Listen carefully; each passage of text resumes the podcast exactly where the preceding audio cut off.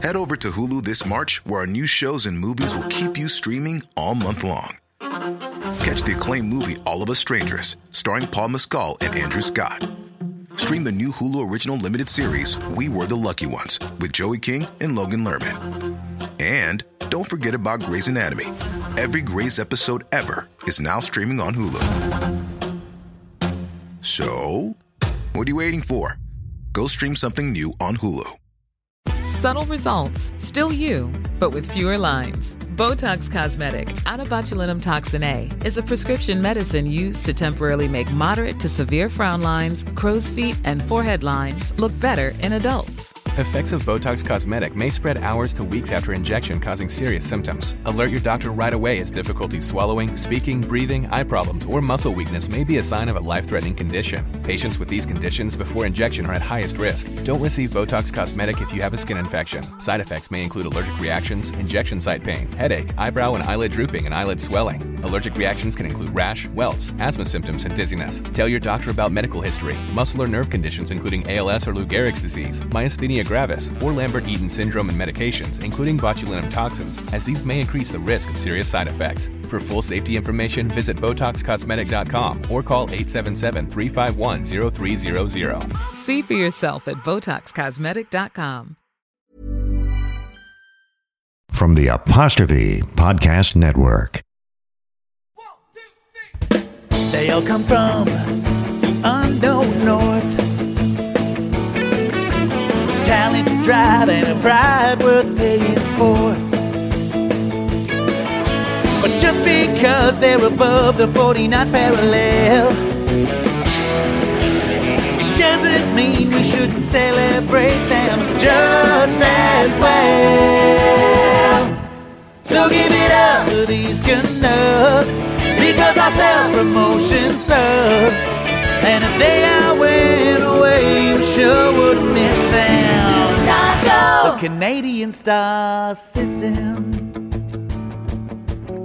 Hello and welcome back to the Canadian Star System, a podcast where we speak with some of Canada's most talented people and try to figure out what makes them so good and what makes Canada so bad at celebrating our own. Each episode, our star not only shines, but also shines their spotlight on another talent who they know is a star worthy of wishing the best of success. I'm your host, Steve Patterson, and if you know legendary media giant John Patterson, no relation, totally different name.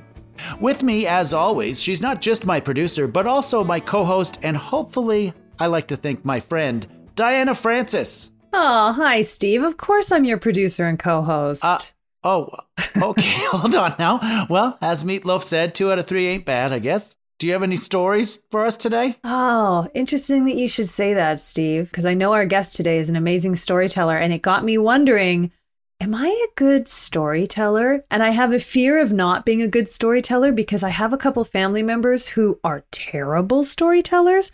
Like you'll go, hey, how's your back doing? And instead of being like, well, I'm going to physio right now, and boy, is the doctor ever hot, what you'll get is, well, you see, it all started back in 1973 when I was driving, I think it was a Toyota Impala, and just like every detail, you get every single detail. And hopefully they don't, my family doesn't listen to podcasts, so they don't know that I'm saying this about them. But it does make me wonder if it's a genetic trait. Well, we are at a point in this podcast where we can't afford to alienate any listeners. So Diana's family, please keep listening. All right. I don't know how you put up with her. Do you think you're a good storyteller, Steve? I mean, you must be. You know, I've written books, so you would think so, but I don't think so. My family, like my older brothers, very similar. They think that being a comedian is not a job. They think it's a funny weird quirk. I'm coming up 22 years now. They still think it's just a ruse, and I've got some sort of background in accounting. I'm going to flip out any day now. You're suddenly going to be an engineer building bridges. Yeah, I'm suddenly going to know how to do other things. And there is, as you know, Diana, no fear of that on the technical side of anything. And part of being a good storyteller is being a good listener, Diana. I'm sorry, what? Oh, God. I knew you were going to do something like that. Our guest today is not only one of Canada's most prolific comedians, but he's one of the best storytellers that I've ever heard. Not only does he tour around the country, filling theaters wherever he goes, from St. John's, Newfoundland to Vancouver Island, but you've seen him in numerous specials, 9 one-hour specials, in addition to his projects like Blackfly and The Ron James Show. I guess I just let the cat out of the bag. Our guest today is Ron James. Yay! Pleasure to be here, buddy. Thank you very much. Thank you very much for coming on. And my first question is not, this wasn't the scheduled one, but I see fish behind you, which is very on theme for yourself. You're an outdoorsman. Are those what are those fish? It's a salmon and a rainbow trout. Whenever I played Victoria, I used to stay at this funky little inn in Sooke, the Sooke Harbor Inn, and they always had a painting or two. And over there is my grizzly. And where's the grizzly from? That's also Grizzly's West Coast, I would say. That's the kind of stuff I used to do when I was selling DVDs. I would have a little bit of cash. I'd go, hey, man, I'm going to buy a painting. But then after the series was over, I got the last 3 of the 4 specials changed to DVDs. But the technology had changed. Right. And where the DVDs had flown off the shelves, the first 5 specials, now I suddenly felt like that fool who sunk a family fortune into buggy whips 5 years after Henry Ford flooded the market with Model Ts.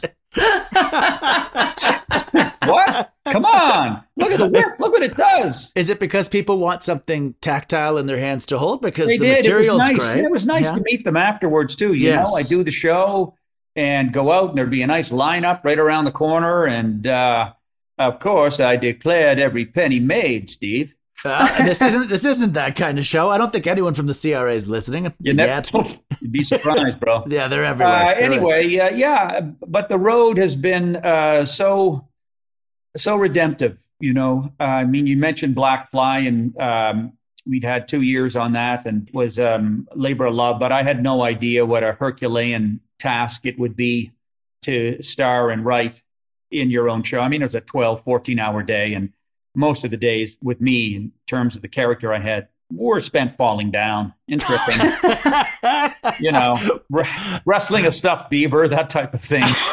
But we had a marvelous cast, and it's, you know, Salter Street threw us under the bus. It was a great idea, and it was very difficult dealing with Global. They had an idea what funny was, and the premise was to satirize current social and political trends in the context of the 18th century Canadian fur trade. I actually sold it to them on that premise. People said, why did you sell that to Global, man? They were a clearinghouse for American content.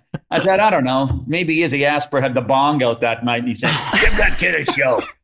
I'm going to build another heart wing at the hospital. Anyway, we were shooting down in Mill Cove, and you know, it was a validation of the imagination, brother. I walked onto the set one day, and there was a fort. Wow, man. But it germinated on the road, the beauty of the road and following your bliss is it was tactile. It had a reel you could feel. And it helped me step beyond the myopic perimeter of the big smoke to a wider world of wonders.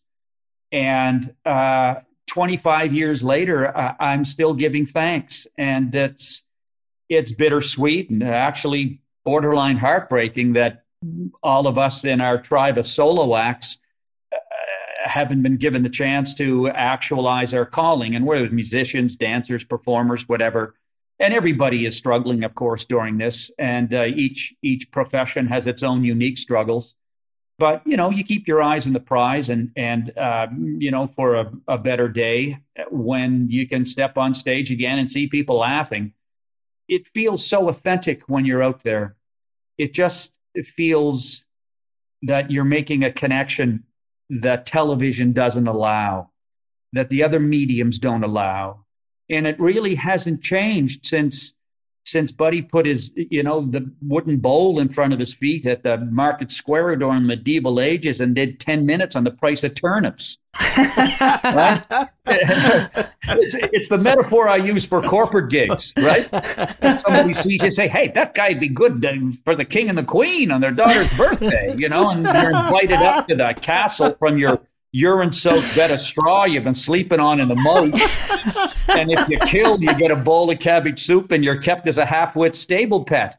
You know, it's as usual, you've said it like no one else could even think of, let alone say. And that's the amazingness to you, from my perspective, is just you have lines that no one else would even think of, let alone be able to deliver. The amount of references that you have in a typical show, and you go generally when you're doing your theater shows, you go 90 minutes nonstop, right? No intermission, straight through. Yeah, is that true? Yeah, absolutely. Well, the first tour I did my one-man show up and down in Shaky Town. Yeah, where I would do 45 minutes, take a break, and then do stand-up. And that's the way I was able to sneak in to do the soft seaters, because 25 years ago, nobody wanted to touch stand-up. We were anathema, because you know, some stand-ups that come into town and do a really blue set, and they say, oh, no, we had stand-up comedy here. And I would say, whoa, hold on. If you saw a band and you didn't like a band, did that turn you off music? No. Well, come on. And but it was hard work. I mean, I remember I did Up and Down in Shaky Town as a radio show on CBC. Recorded at the Glen Gould. Definitely not the opera did it. And that was in 96, I think. I put it up at the Factory Theater in 94 after I got back from L.A., Up and Down in Shaky Town, one man's journey through the California dream. And it was not grabbing the grail in America that sired the pursuit of my Canadian one. Right. So, and I owe America a great deal of thanks for those hard lessons learned, you know. Anyway, I hit the road, and then, so I do a 90-minute. Actually, some days the shows come in at 2 hours if I'm breaking in new stuff. Right. Where before I used to have an espresso, now it's two small Red Bulls. I'm older. I didn't know what you were going to say. It used to be Red Bull, now it's Metamucil. Just but makes those last 10 minutes tough. Boom, buddy. Now, do you bring an opening act with you or no? Because I know that you used to not. Do you still, you don't do that? No, first tour, Chris Finn opened for me. And Chris and I had been writing together on the last two specials that I did from my living room, by the way, with Paul Poe, who also wrote for my specials with Scott Montgomery, my last four, and the series for 5 years. And that was excellent for our mental health. I mean, like we're talking now, you know, we three of us trying to make sense of the chaos we're all walking through in the language of laughs. And, you know, comedians have a shorthand, Steve. You know, we get it. And it's, you know, it can get dark. It can get, you know, colorful with language. But what we're trying to do is we're trying to find some common denominator that can lighten the load of everyone who's carrying such a weight. And when it's not even during the year of the plague, I always thought that that was the role of the comedian. I saw comedians who were very famous, who at the end of their run, I mean, I was such a huge fan of Carlin, right? Right. And I saw him, I paid $75 to see him in Harrods in, I think, 1996. And he talked for 90 minutes in front of 2,500 people and never got a laugh. Oof. I said, if I went that long without a laugh, my closer would be Harry Carey. I know, it's just, you know, I have insulted the emperor. It's just not my work ethic. And my father, God bless him, had a great work ethic. He placed a great deal of emphasis on getting the job done right. And he was funny right up until the very end. When we put him in palliative care, and that feisty little 85-year-old Newfoundlander who we thought would never leave, who could rule a room. I saw him rule a room one night when I took him fishing when he was 75 years old. We went to visit some family friends who lived on Haida Gwaii, and she said, look, these Newfoundlanders are having a party, and Dad's head perked up. I mean, I hadn't spent 7 days with him since I was seven. Right. And I took him across country, and he said, Newfoundlanders, where? Anyway, the 5'3" man did a tuck and roll outside the truck I'd rented. I said, are you going to wait for me to park? I went in, I parked the truck, I went in, And they were nomadic Newfoundlanders, right? Right. They were sheet metal workers. They were roofers. They were carpenters. They were just following the work. And the lost tribe of Levi are the Newfoundlanders. Dad left Newfoundland when he was 6. I walked in there, and he was already working the room like a seasoned comedian. And the wives were in the living room, and I was in the and I was just standing outside of everything. And this feisty little wife comes up to me. She's got a cigarette. She goes. I heard you was a comedian, boy. Tell me a joke. And I said, well, I don't so much as tell jokes as observe the world and reflect it back in the language of laughs. Takes her glasses off, and she looks at me, and she goes, "You was not funny, boy." And she looks at my father, who has a dish towel now that he's just turned into a skinned rabbit. And she goes, "That little guy, he's fucking funny." So just before, I love it. He's got 24 hours left of life. I go to see him in palliative care. This beautiful young nurse has just attached a catheter to his penis. There it is. I go around to his side of the bed. He looks up at me and he says, points down at his Johnson and says, "Ronnie, look what this beautiful young nurse just picked up for me at Canadian Tire." He's going out on a laugh, bro. I love it. Going out on a way to go. And, that's amazing. So that kind of the joy of this work and the manifestation of spirit that comes with it is paramount to me. And the road itself became such, I call it the big wide open.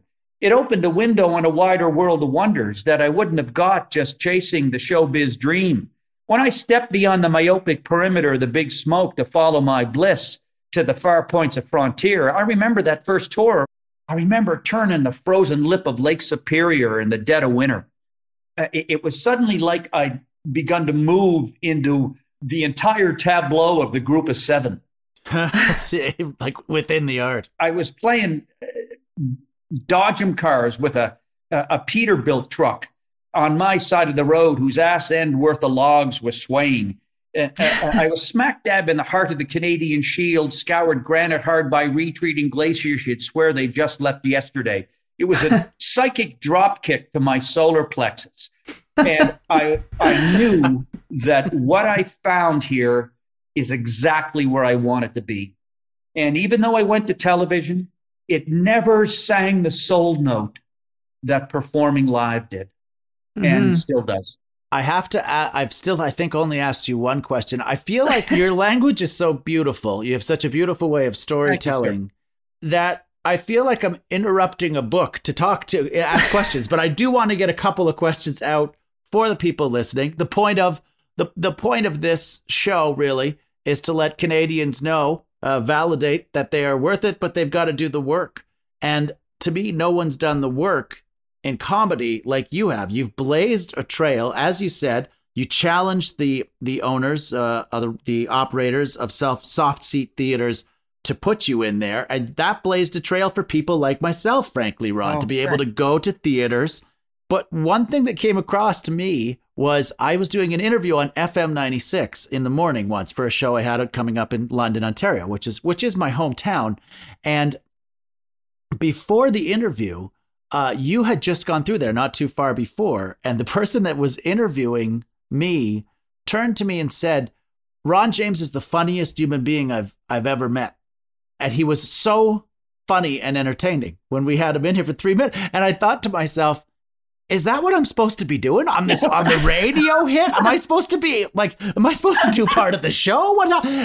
But it changed my perspective because you didn't go through there. These theaters weren't beating down your doors. You did it. You rented the theater and you said, "Let me fill it." And you didn't take a seat for granted. No, sir. And those radio hits that you did, those promotions, they helped so much. Can you talk to performers who might think, I don't want to have to do my own self-promotion? Of course. Could you? And you know what? These DJs too, they want it and you learn, right? All you got to do is see a face across from you. And DJs, they're up at 4 a.m. Yeah. And they're, you know, they're already two Red Bulls and an espresso into the morning, multitasking when you walk in here. Here's the difference between doing a CBC interview on the radio, okay, and talking to a DJ. A DJ is a pilot at the controls of a 747 when Zeus is rattling lightning bolts off the nose cone during a stratospheric hailstorm. They just want the funny, and they want it fast, and they got to move on. Where a CBC radio interview, it's almost like you're talking to a benign United Church deacon about the colored beige and sourdough. You know, and you have to be so earnest. Ultimately, I was in the business of selling my show. Let's flip to Los Angeles. Yeah, please. I went for a year without work. It did, when you were based in LA? Yeah. Well, we went down to do a series created by two very talented Second City actresses, Deborah McGrath and Linda Cash. And they created it. Andrew Alexander, the impresario at the time, sold it to Ron Howard's company, Imagine TV. We went down with great promise. It was a different world. It was 1990. There were no condos in Toronto, 0% rent. My wife at the time, she and I had a daughter who was 18 months old, Kaylee. And we thought, why not? It's a great opportunity. Second City had already been down there. I'd filled in once. My buddy, Donnie Lake, and his wife were already established in California. And I could get into America with an H-1 visa and a show. Beautiful. I went down. I had originally 65 shows guaranteed. There was a change in management at Imagine Television. Canada was in a recession, so we couldn't run back to Canada. You had to tough it out. I had $3,000 a week guaranteed with 65 episodes. We shot 5 half-hour episodes a week. We improvised a lot of them. At the 11th hour, I got a call. They said, you've got good news and bad news. The good news is you're still in the show. The bad news is you have 15 shows guaranteed at $450 a show. Oh, my Oof. God. They cut it down that much. Yeah. I pulled out my RSPs. I lost half of them to taxes. Right from the beginning, we were in the crucible. Everything worth it takes time. Everything worth it is a struggle. Everything worth it takes effort. Everything worth it takes hard work. And the person you'll be talking to in a little while personifies that. Everyone who I respect, if you want to get back to my dad or anyone who's worked hard for what it is they want. And that doesn't mean you're going to grab the grail. It just means that you've put your shoulder to the mule and plowed. For some reason, this industry promotes a falsehood and a fallacy that you're going to catch lightning in a bottle. I don't think you really begin to get comfortable in your skin with this line of work until you've got 10 or 15 years put into it. It takes time. And so chasing the American dream after the series was canceled, we were in Newsweek on Monday. We were canceled on Wednesday. And the following Monday, I was pulling a tree at a Robert Urich's front yard with my buddy's pool digging company. Oh, wow. And I stayed out of work for a year, going out for audition after audition after audition. 83, I think, before I landed something. Finally got the spokesman for Texas tourism, first year of the Persian Gulf War. And I have the dubious honor of knowing that Saddam Hussein watched me on CNN. Anyway, I started writing my first one-man show up and down in Shaky Town. I went to Ventura Boulevard coffee houses. I threw my name in a hat with 35 other hopefuls and shared the stage with the illegitimate spawn of the Charles Manson clan who wandered down from their Topanga Canyon warrens with their poetry and prose looking for the love that Charlie never gave. Oh. And they were all looking for their piece of the American dream. And chasing that, where there's no middle ground in a country that only celebrates victory. Yeah. And I was able to incorporate these ideals of America that I saw as a young kid, camping with my family in Inganish and seeing Americans pull in and Airstream trailers, or finally getting a couple of channels. You know, I mean, when we were growing up, Steve, I mean, America, they had the ticket, bro. Yeah. You know, I mean, the Beachcombers coming on CBC Sunday night just meant Walt Disney was over. Right? With all due respect to Bruno and Relic, right? I mean, that ran for 18 years, Ron. They were looking for wood for 18 years. That's what people don't understand about Canada. Wood here is elusive. Honestly, Jesus, right? It's like Arctic air. How many times are we going to see the engine on fire? Get a new plane. We'll be right back after these messages. If you're listening to this podcast, then you're probably wondering when someone will try and sell you a homemade meal delivery service. I don't think anyone was wondering that, Diana. Well, guess what? It's happening. Here we go. Because you need food in a box. Do I? Do I really? Great question, Steve.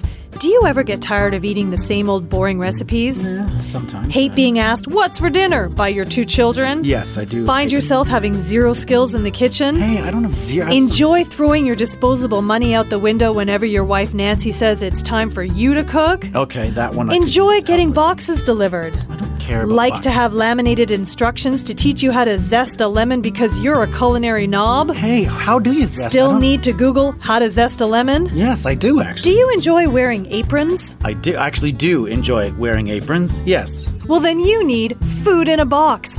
Order now using the promo code Star System and you'll get 10% off your dignity. Plus, if you're a national comedic treasure named Ron James, you get your first box of food in a box absolutely free. Really? I mean, that's a very generous but a very specific offer. It's because once he's eaten the food from Food in a Box, he can use the box to store all those unsold DVDs of a show that he was talking about. Ah, the Ron James box set. Food in a Box, the food delivery service that brings a box of food to your lazy face hole, Steve. What? I thought that was for everyone. It's not just my face hole. It's everyone's face hole. I think that was my line. You said Steve, but I think it was supposed to be me saying the next line. Oh yeah, that was your line, but you also have a lazy face hole. Okay. Head over to Hulu this March, where our new shows and movies will keep you streaming all month long. Catch the acclaimed movie All of Us Strangers, starring Paul Mescal and Andrew Scott. Stream the new Hulu original limited series We Were the Lucky Ones with Joey King and Logan Lerman. And don't forget about Grey's Anatomy. Every Grey's episode ever is now streaming on Hulu. So, what are you waiting for? Go stream something new on Hulu. This is Paige, the co-host of Giggly Squad, and I want to tell you about a company that I've been loving, Olive & June. Olive & June gives you everything that you need for a salon-quality manicure in one box. And if you break it down, it really comes out to $2 a manicure, which is absolutely insane. It's also so easy to get salon-worthy nails at home with Olive & June. The difference between how your nails used to look when you did them yourself and now with the Manny system is a complete game changer. The best thing about Olive & June, too, is it's a quick dry. It dries in about 1 minute, lasts for 5 days, and full coverage in up to 1 to 2 coats. Visit oliveandjune.com/perfectmanny20 for 20% off your first system. That's oliveandjune.com/perfectmanny20 for 20% off your first system. Subtle results, still you, but with fewer lines. Botox Cosmetic, onabotulinumtoxinA, is a prescription medicine used to temporarily make moderate to severe frown lines, crow's feet, and forehead lines look better in adults. Effects of Botox Cosmetic may spread hours to weeks after injection, causing serious symptoms. Alert your doctor right away as difficulties swallowing, speaking, breathing, eye problems, or muscle weakness may be a sign of a life-threatening condition. Patients with these conditions before injection are at highest risk. Don't receive Botox Cosmetic if you have a skin infection. Side effects may include allergic reactions, injection site pain, headache, eyebrow and eyelid drooping, and eyelid swelling. Allergic reactions can include rash, welts, asthma symptoms, and dizziness. Tell your doctor about medical history, muscle or nerve conditions including ALS or Lou Gehrig's disease, myasthenia gravis, or Lambert-Eaton syndrome and medications, including botulinum toxins, as these may increase the risk of serious side effects. For full safety information, visit BotoxCosmetic.com or call 877-351-0300. See for yourself at BotoxCosmetic.com. Say hello to a new era of mental health care. Cerebral is here to help you achieve your mental wellness goals with professional therapy and medication management support. 100% online. You'll experience the all-new Cerebral way, an innovative approach to mental wellness designed around you. You'll get a personalized treatment plan from a therapist, prescriber, or both in a safe and judgment-free space. Your Cerebral therapist or prescriber will outline a customized plan with clear milestones along the way, so you can get to feeling your best. With Cerebral, you're not alone in your mental health journey. We're here to empower you to live a fulfilling life. So take that first step towards a brighter future and sign up today at Cerebral.com/podcast and use code ACAST to get 15% off your first month. Offer only valid on monthly plans. Other exclusions may apply. Offer ends July 31st, 2024. See site for details. And now back to the show. I am going to go to a section that I call Quick Questions. Quick Questions. The only reason I've done this, Ron, is because I know we could fill several hours with your answers. So I've done quick. These are quick questions. And I don't want this. This isn't a CBC show. All right. I'm not going to try to fit you into a cup. Right. Here. Right. So like you can shake the CBC standard so easily, can't you? Yeah. It's pretty easy. Yeah. I still say that now when I'm doing shows in my living room. Oh, what would the network think? Who gives a fuck? No, I'm on it, but they don't know I'm on it. That's the best place to be. Okay. Quick questions. Here we go. First of all, can you list three of your favorite theaters to perform in across Canada? I can. Charlottetown. Yep. The McPherson in Victoria. Beautiful. And in deference to your hometown, the Grand in London. Oh, the Grand. That London, Ontario, cracking Ron James. And I'll tell you, the McPherson and the Grand, people are going to get ticked off. No. I forced you to say three of your favorite. I didn't say they were your favorite. I'll take the heat for this, Ron. It's too much heat for you. I'll take the heat. What's the main difference? I don't know how you're going to do this in a few words. What's the main difference between the East Coast of Canada and the West Coast of Canada? Oh, that's an excellent question. Thank you. I think they're drunk more often on the East Coast. In the East Coast, yeah. Okay. You know what? I will tell you.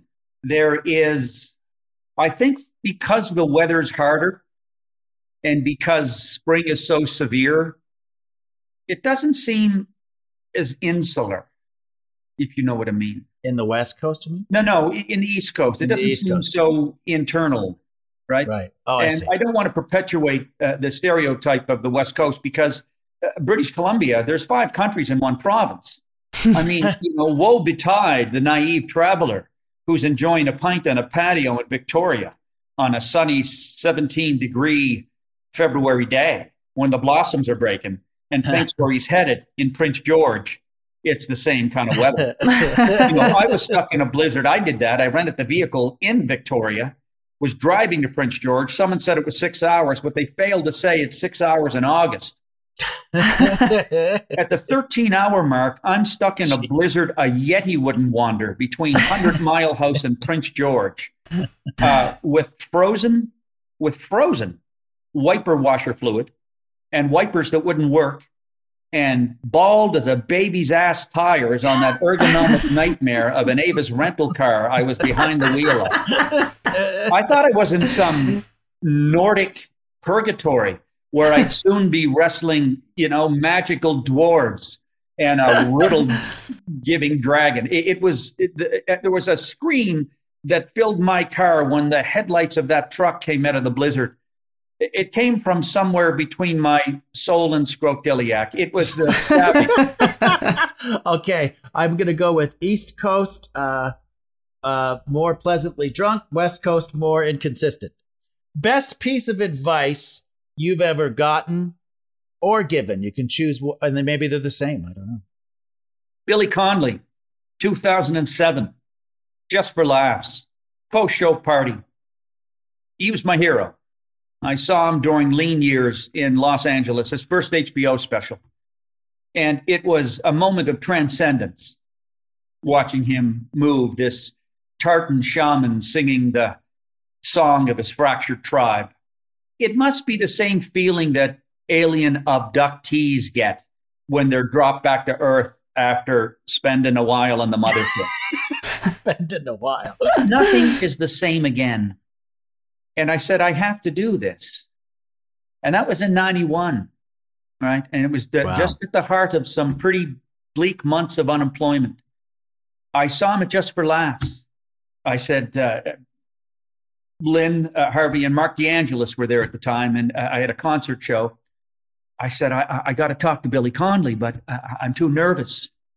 And Lynn said, oh, I'll tell him. And so she had a second glass of red wine and went up to him.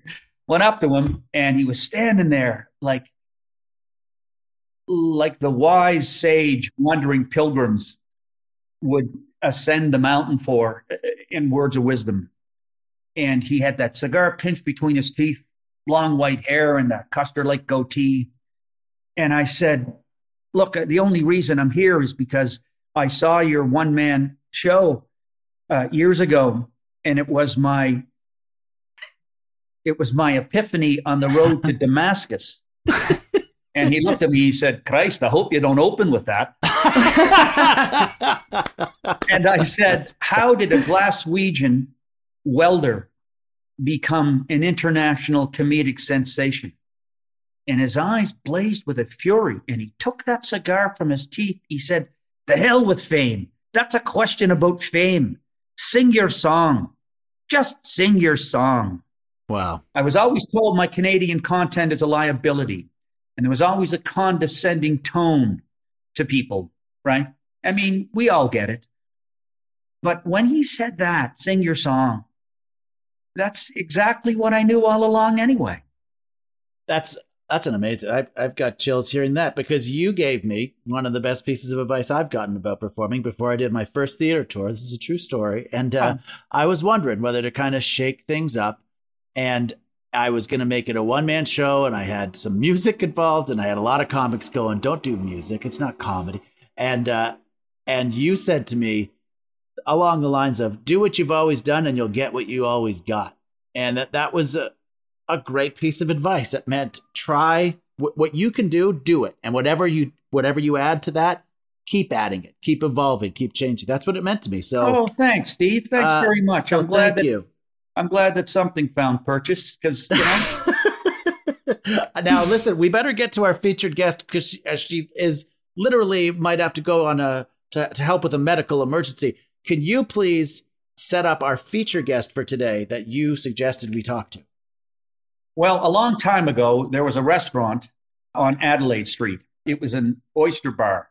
It was called Starfish. A few people would go there for dinner after the show. I was there one evening having oysters and a piece of Arctic char, and there were a group of people at the bar having oysters and salmon too. And it turned out they were all scientists. They were eggheads, Illuminati from a world that I had no knowledge of, none whatsoever. I began speaking to them. The head of the group was a scientist, an ophthalmologist, and a businesswoman. I became friends with them. We would go there to Starfish and eat and talk science. I was so taken with their grasp of their subject. And I mean, for me, it's like, bring the elf to the table again. I was a bit of an anomaly. And I shouldn't be so self-deprecating, because they had earnest questions about my work, and they'd seen the work. And I had earnest questions about what they were up to. And they were developing a cure for dry macular degeneration.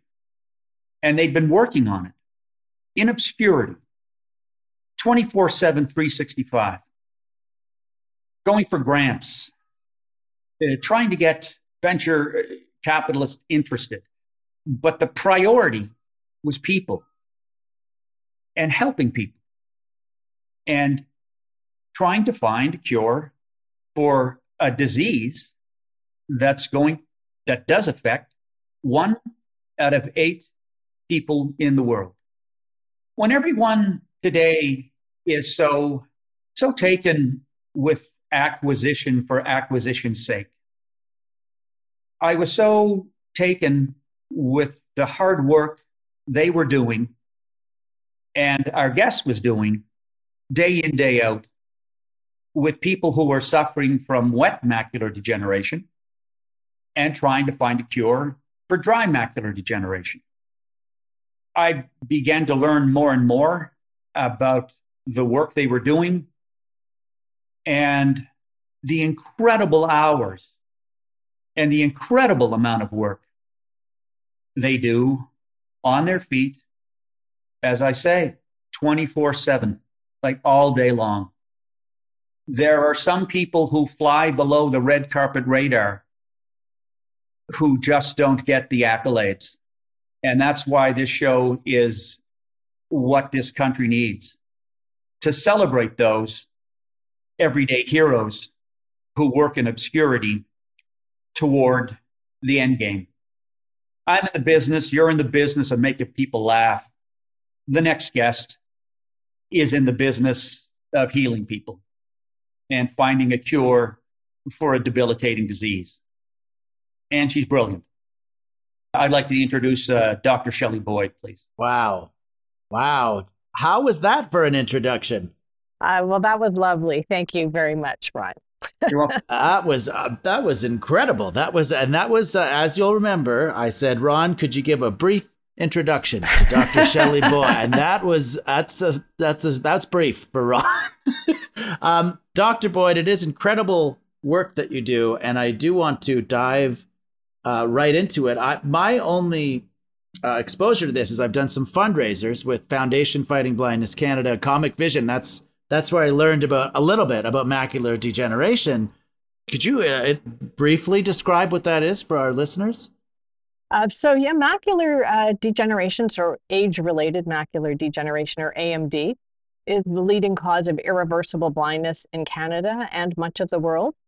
And, we're all living longer. And there was a time when I think when you made it to 60 or 65, that was considered a long and well-spent life. And now, people are living to be 100, and I see patients on a weekly basis who are 80, 90, 100. And if you have the genetic predisposition and you're aging, you have a 1 in 11 chance of having this disease by the time you're 65, 1 in 4 by the time you're 75. And basically, it's a way to think of it as sort of a neurodegenerative disease of the eye. And so we have what's called dry macular degeneration. And in that disease, which is what everybody starts with, little tiny deposits form. And that's true in any neurodegenerative disease. Little deposits, be they amyloid in Alzheimer's or be they what we call drusen in AMD, these little deposits form and they build up over time. And then for about 15% of people, they'll also sprout blood vessels on top of those little bumps. And those blood vessels, you may have heard the term wet macular degeneration. And with the wet macular degeneration, we do have a treatment. And it involves, believe it or not, giving a medicine that we have to inject directly into the eye. But it makes the blood vessels shrivel up and go away. Yeah. Sounds disgusting. Sounds like a horror movie. Real gross. Sounds real gross, Dr. Boyd. Yeah. So in fact, we can talk about that in a minute. But it's a transformative medicine, and it has transformed lives. Wow. So we have this progression of this degenerative disease, and 15% of people will suddenly lose the sight in one eye, and we have a treatment. And then unfortunately, there's another way that this disease can go, which is it goes from early dry little deposits to late dry, where patches of tissue literally die away and they never come back. And so the best analogy I have, and I use this with my patients a lot, is if your eye was a camera, the retina is the film. So it's the most important part of the eye. And in it, it should be a nice, perfectly flat layer. And when you get the wet, these little tiny blood vessels grow up, and it's like grass between paving stones. And then they grow up and they become like a sapling tree until they become like an oak tree. And the medicine that we have, we inject it into the eye, and we try to make those little blood vessels shrivel up, stop leaking and bleeding and go away. And the medicines wear off after a month or two, and then we keep re-injecting. And I actually have a patient who has now had 100 injections per eye. The last decade. And we've managed to keep her sight actually really quite good. So, and that's transformative because prior to that, we didn't have much. Although I should point out on a Canadian note, there was a very famous company out of Vancouver called QLT. So this was a way that we could actually treat the blood vessels by shining a laser light at the blood vessels, and they would sort of shrivel up. That was the standard of care treatment, and Canada was actually a leader in the whole field. for wet macular degeneration. And then, you know, about a decade or so later, along came these medicines. So there is a Canadian history to the treatments for wet. But it sounds like you're helping to make that history, to be honest with you. You have your own clinic. It says you have your own basic lab set up, which I don't know what the difference between a basic science lab and an advanced one is. Exactly. Pretty advanced to me. Yeah. There's more test tubes than the other one, Steve. That's right. Thank you, Ron. Thanks, Ron. No problem. I've done my reading. But it seems like Canadians are at the forefront of the field in this field. Is that true? Yeah. I mean, so for the longest time we had, something called Visudyne, where we would make these little blood vessels go away. But then in the decades thereafter, we came to learn some of the science and we were able to make the blood vessels go away. Okay. But the problem is that when it comes to treating those blood vessels, that's only 15% of patients. Everybody else has dry. And there's no treatment for that. So we can't seem to really slow the progression. There are some vitamins that can help. So you may have heard of eye vitamins. And we certainly tell people not to smoke. So if I could do anything as a physician on this show, it is to tell people not to smoke because it has profound effects on the eye. So we can try to slow the progression. But unfortunately, if the tissue goes to die away, we have currently no treatment for it. So I guess maybe I'll go back and let you know a little bit more about what I do. So I have sort of, my fingers are in three different areas. First off, and I think of myself very much as a physician and as an eye doctor.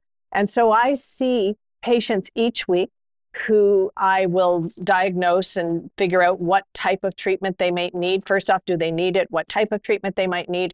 And then I spend every Wednesday doing injections. And, you asked, what has changed? What has changed? This has certainly become. Yeah. What has changed? I mean, this population has aged. And right. So it really is. It's the leading cause of irreversible blindness in Canada. There was a survey done by the CNIB quite a number of years ago, and it actually showed that blindness has the highest direct impact to the healthcare system as well. So it's profound, the effect that this has. So I see patients. And I get to administer my treatment, which is wonderful. It's a privilege.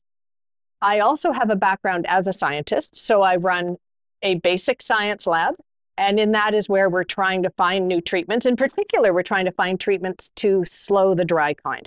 So can we make, and what we do in particular is we look at the immune system, because we've come to understand that a lot of this is your immune system attacking yourself. Oh. And so we're really trying to modulate the immune system.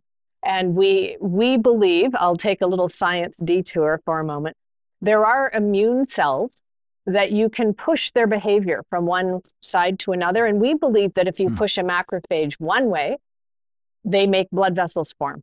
If you push the macrophage the other way, they will actually eat the tissue, because they think it's a foreign invader or they're just overactive. And so the way that my science looks at it is we try to change the behavior of these immune cells by changing the genes that they express. So it's transcriptional regulation.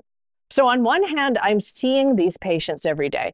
And to be honest, I love my patients. I love working with older people. I mentioned once already a patient I've seen 10 years. I've been seeing these patients almost monthly for many, many years. I know about their grandchildren. I knew about all the cruises they went on. I know when something happened. It's been a remarkable privilege. I have a real, somebody just bought me mulch from my garden. One of my patients, because they knew I wanted some mulch. So I got mulch delivered. It was actually very, very sweet. I do like I like the barter system. You've saved my vision. Here's some mulch. It feels like a bit one-sided, but it's a nice gesture. Well, absolutely. And I actually said to him after he delivered the mulch, more freezing for you. The system works. And the great news is he'll be able to see how great your backyard is after it's been transformed by the mulch. That's right. That's right.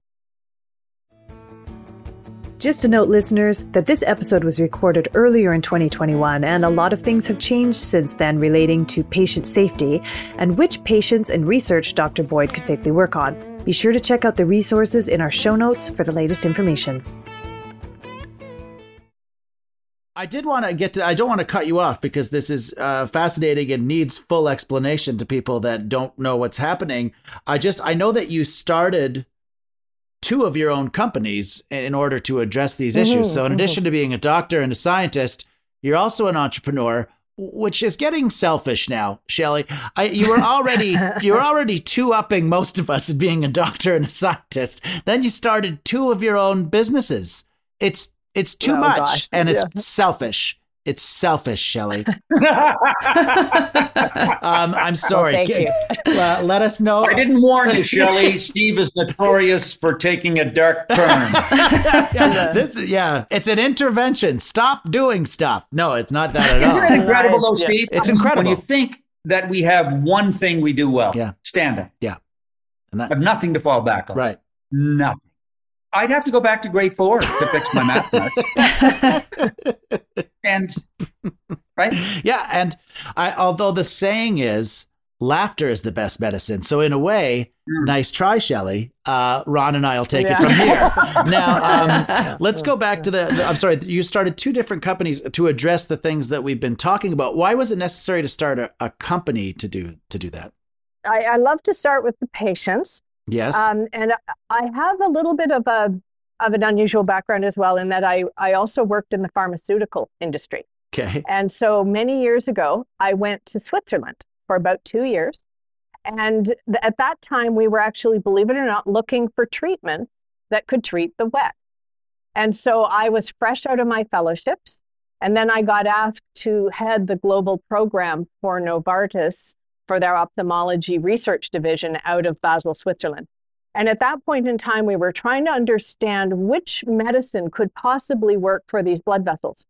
So I had my own research labs in Switzerland, but I also had the opportunity to see what other people were doing around the world.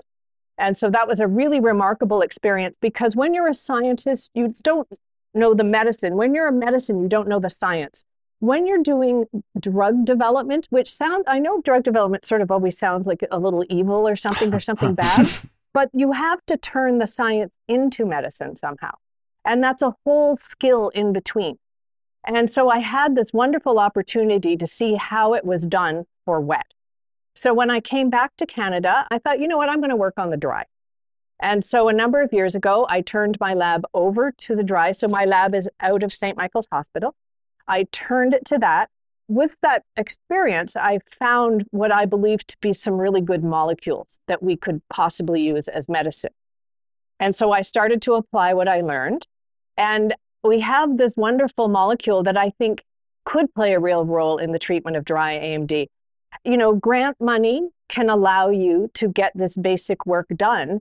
The universities have now all recognized over the last decades that we do have to turn our science into medicine. We owe it to all the billions of dollars that have been invested in science. Right. And so I decided I would take what my science and try to turn it into medicine. And the thing I learned from pharmaceuticals is it actually costs a lot of money. So that was actually the motivation to start my companies, because I knew that with the grant funding, we wouldn't be able to do it, because, you know, it takes millions of dollars just to make a medicine to get to the first phase 1 clinical trial. And then it's going to take millions to get through phase 1, probably 20, 25 million to get through phase 2, and then maybe 200 or 300 million to get to phase 3. And then at the other end, you have to see if it worked. And so it's this enormous investment of resources and expertise, but it's an incredible opportunity to make a change. So I decided I would turn my lab over to working on dry. And with St. Michael's Hospital, we spun out the first little company. I consider myself, I obviously love eyes and age-related macular degeneration, but I think I love the process of translation of science to medicine. And so we called the company Translatum Medicus Inc. for translational medicine. And I'm very pleased to say, I think we have a molecule that could work. And we've actually synthesized our first kilogram of it. And I'm sitting with that. At the same time, I already mentioned to you that we believe that we can see changes inside, or that we believe that cells like macrophages play a role inside the eye. As part of our research at St. Mike's, we discovered a new way to image the eye. how to take better pictures. And you know, whenever you go to the eye doctor, we look in your eyes, because we can't send you down the hall for a blood test. We never ask for a urine sample. We just look in. You know what? That's interesting you say that. My eye doctor always does ask for a urine sample. I think I should get a different eye doctor. Diana, could you please write that down? Yes. Yeah. I'll get right on that. No, I'm sorry, but you need a different process for examining the eye. Is that what you're saying? Yeah, so exactly. So in fields like ophthalmology, radiology, dermatology, where we look at things, imaging is everything. So when you go to the eye doctor, you often, you know, put your chin on a machine and then a beautiful picture comes up. The changes in ophthalmic imaging have really revolutionized care. So in my lab at St. Mike's, we invented a new imaging method that I thought, boy, this is going to be really helpful for patients. So I went across the street, so to speak, from the lab, and I set up Canada's only dedicated high-risk dry AMD clinic. And with the Research Ethics Board, we put in place several clinical trials to try and bring the imaging. And I'm thrilled to say that we have now imaged over 400. We have 400 imaging sessions that we have performed. I can't thank my patients enough for enrolling in this. We have followed some patients more than 4 years. And it turned out the images are absolutely remarkable. They're so complex, and I'm a retina specialist, and I'm looking at these images, and with my colleagues, we look at these images, and they're showing us something new. And the importance of that is, remember, there was a time when we used to try to find a cure for cancer, and then we realized, no, there was a lung cancer cure versus a kidney cancer cure. And within lung, it wasn't just one kind of lung cancer. There were different kinds of lung cancer. So I call that sussing out the different flavors of the disease. We believe with this imaging, we can see different flavors. So what used to be chocolate, strawberry, and vanilla now includes blueberry ripple and pistachio almond fudge. And so my team has been very busy. But what really transformed this is my companies were selected to go into the Johnson & Johnson's J Labs incubator. And one day when I was in there, somebody said, would somebody like to work with IBM or with our computer teams? And I said, yes. And so started a collaboration where I now have a second company called Tracery Ophthalmics, and I have two AI engineers who are absolutely brilliant. And so we've built our own neural networks now to image these patients. And, you know, really our goal to tie it all together is we want to be able to better diagnose, to better classify. We're hoping we can build predictors so we know who we should enter into a clinical trial and who we shouldn't. Who, you know, what to treat with. Ultimately, we actually believe that we may even be able to see the immune cells in the eye. And so we're working very hard to do that as well. The analogies to stand-up comedy are so glaring, aren't they? You know, the work you put in writing a new 10 minutes on the Leafs. You know what? I would sit and listen to Shelley and her colleagues talk and go, But you know what, Ron? I will say this. I can see why you two get along, because you both have an amazing ability to use words to really beautifully get your point across. I know, Shelley, sometimes when you're speaking to a doctor, you can get so overwhelmed with not understanding the language, but just even what you were talking about the flavors of the disease, that's such a brilliant way to put it for a normal person to be able to picture it and understand it. You both have that amazing way with words. Yes. I love it. Thank you. That's why patients send her mulch. I will say I'm glad you didn't go into ice cream, because flavors of the disease would not sell well as a Baskin-Robbins. Now, I have a couple other quick questions for you in this incredibly important field. So you're saying that this is, I don't know why they say age dependent, but as you get older, these are more of an issue, the macular degeneration. But is this something that people should be looking for, checking for? What age do you start trying to treat macular degeneration? You know, if you have a family history of this, by definition, we tend to think of the disease coming on in your 50s, 50, 55. But I have families where, you know, both parents have it. And I'm looking in the son or daughter's eye, and I can see it. They've got fulminant disease, and they're 38. Wow. So, you know, it's the classic example of what we call a complex disease. So there's no one gene. And maybe my colleagues in cystic fibrosis will say this is too simple. But if you get a mutation in the cystic fibrosis gene, you're going to get cystic fibrosis. In this, you inherit a combination of risk genes. So it's not like you for sure you're going to get the disease, but if you get this low risk mutation and that medium risk mutation and maybe two high risk, that will increase your likelihood. In fact, that might contribute 60%. But what will accelerate it is if you smoke. Okay. What could, on the other hand, protect you is if you eat oily fish and deep leafy greens or take your vitamins, should you get to the advanced stage of disease. So all that to say, if you have a strong family history, you should be seen earlier. If you, basically anybody over the age of 50 anyway should be getting their eyes looked at. And, there's obviously people who need to be seen before that if they're diabetic. There's many reasons to be seen before that. But if you're talking about this disease, yeah, you should be looking.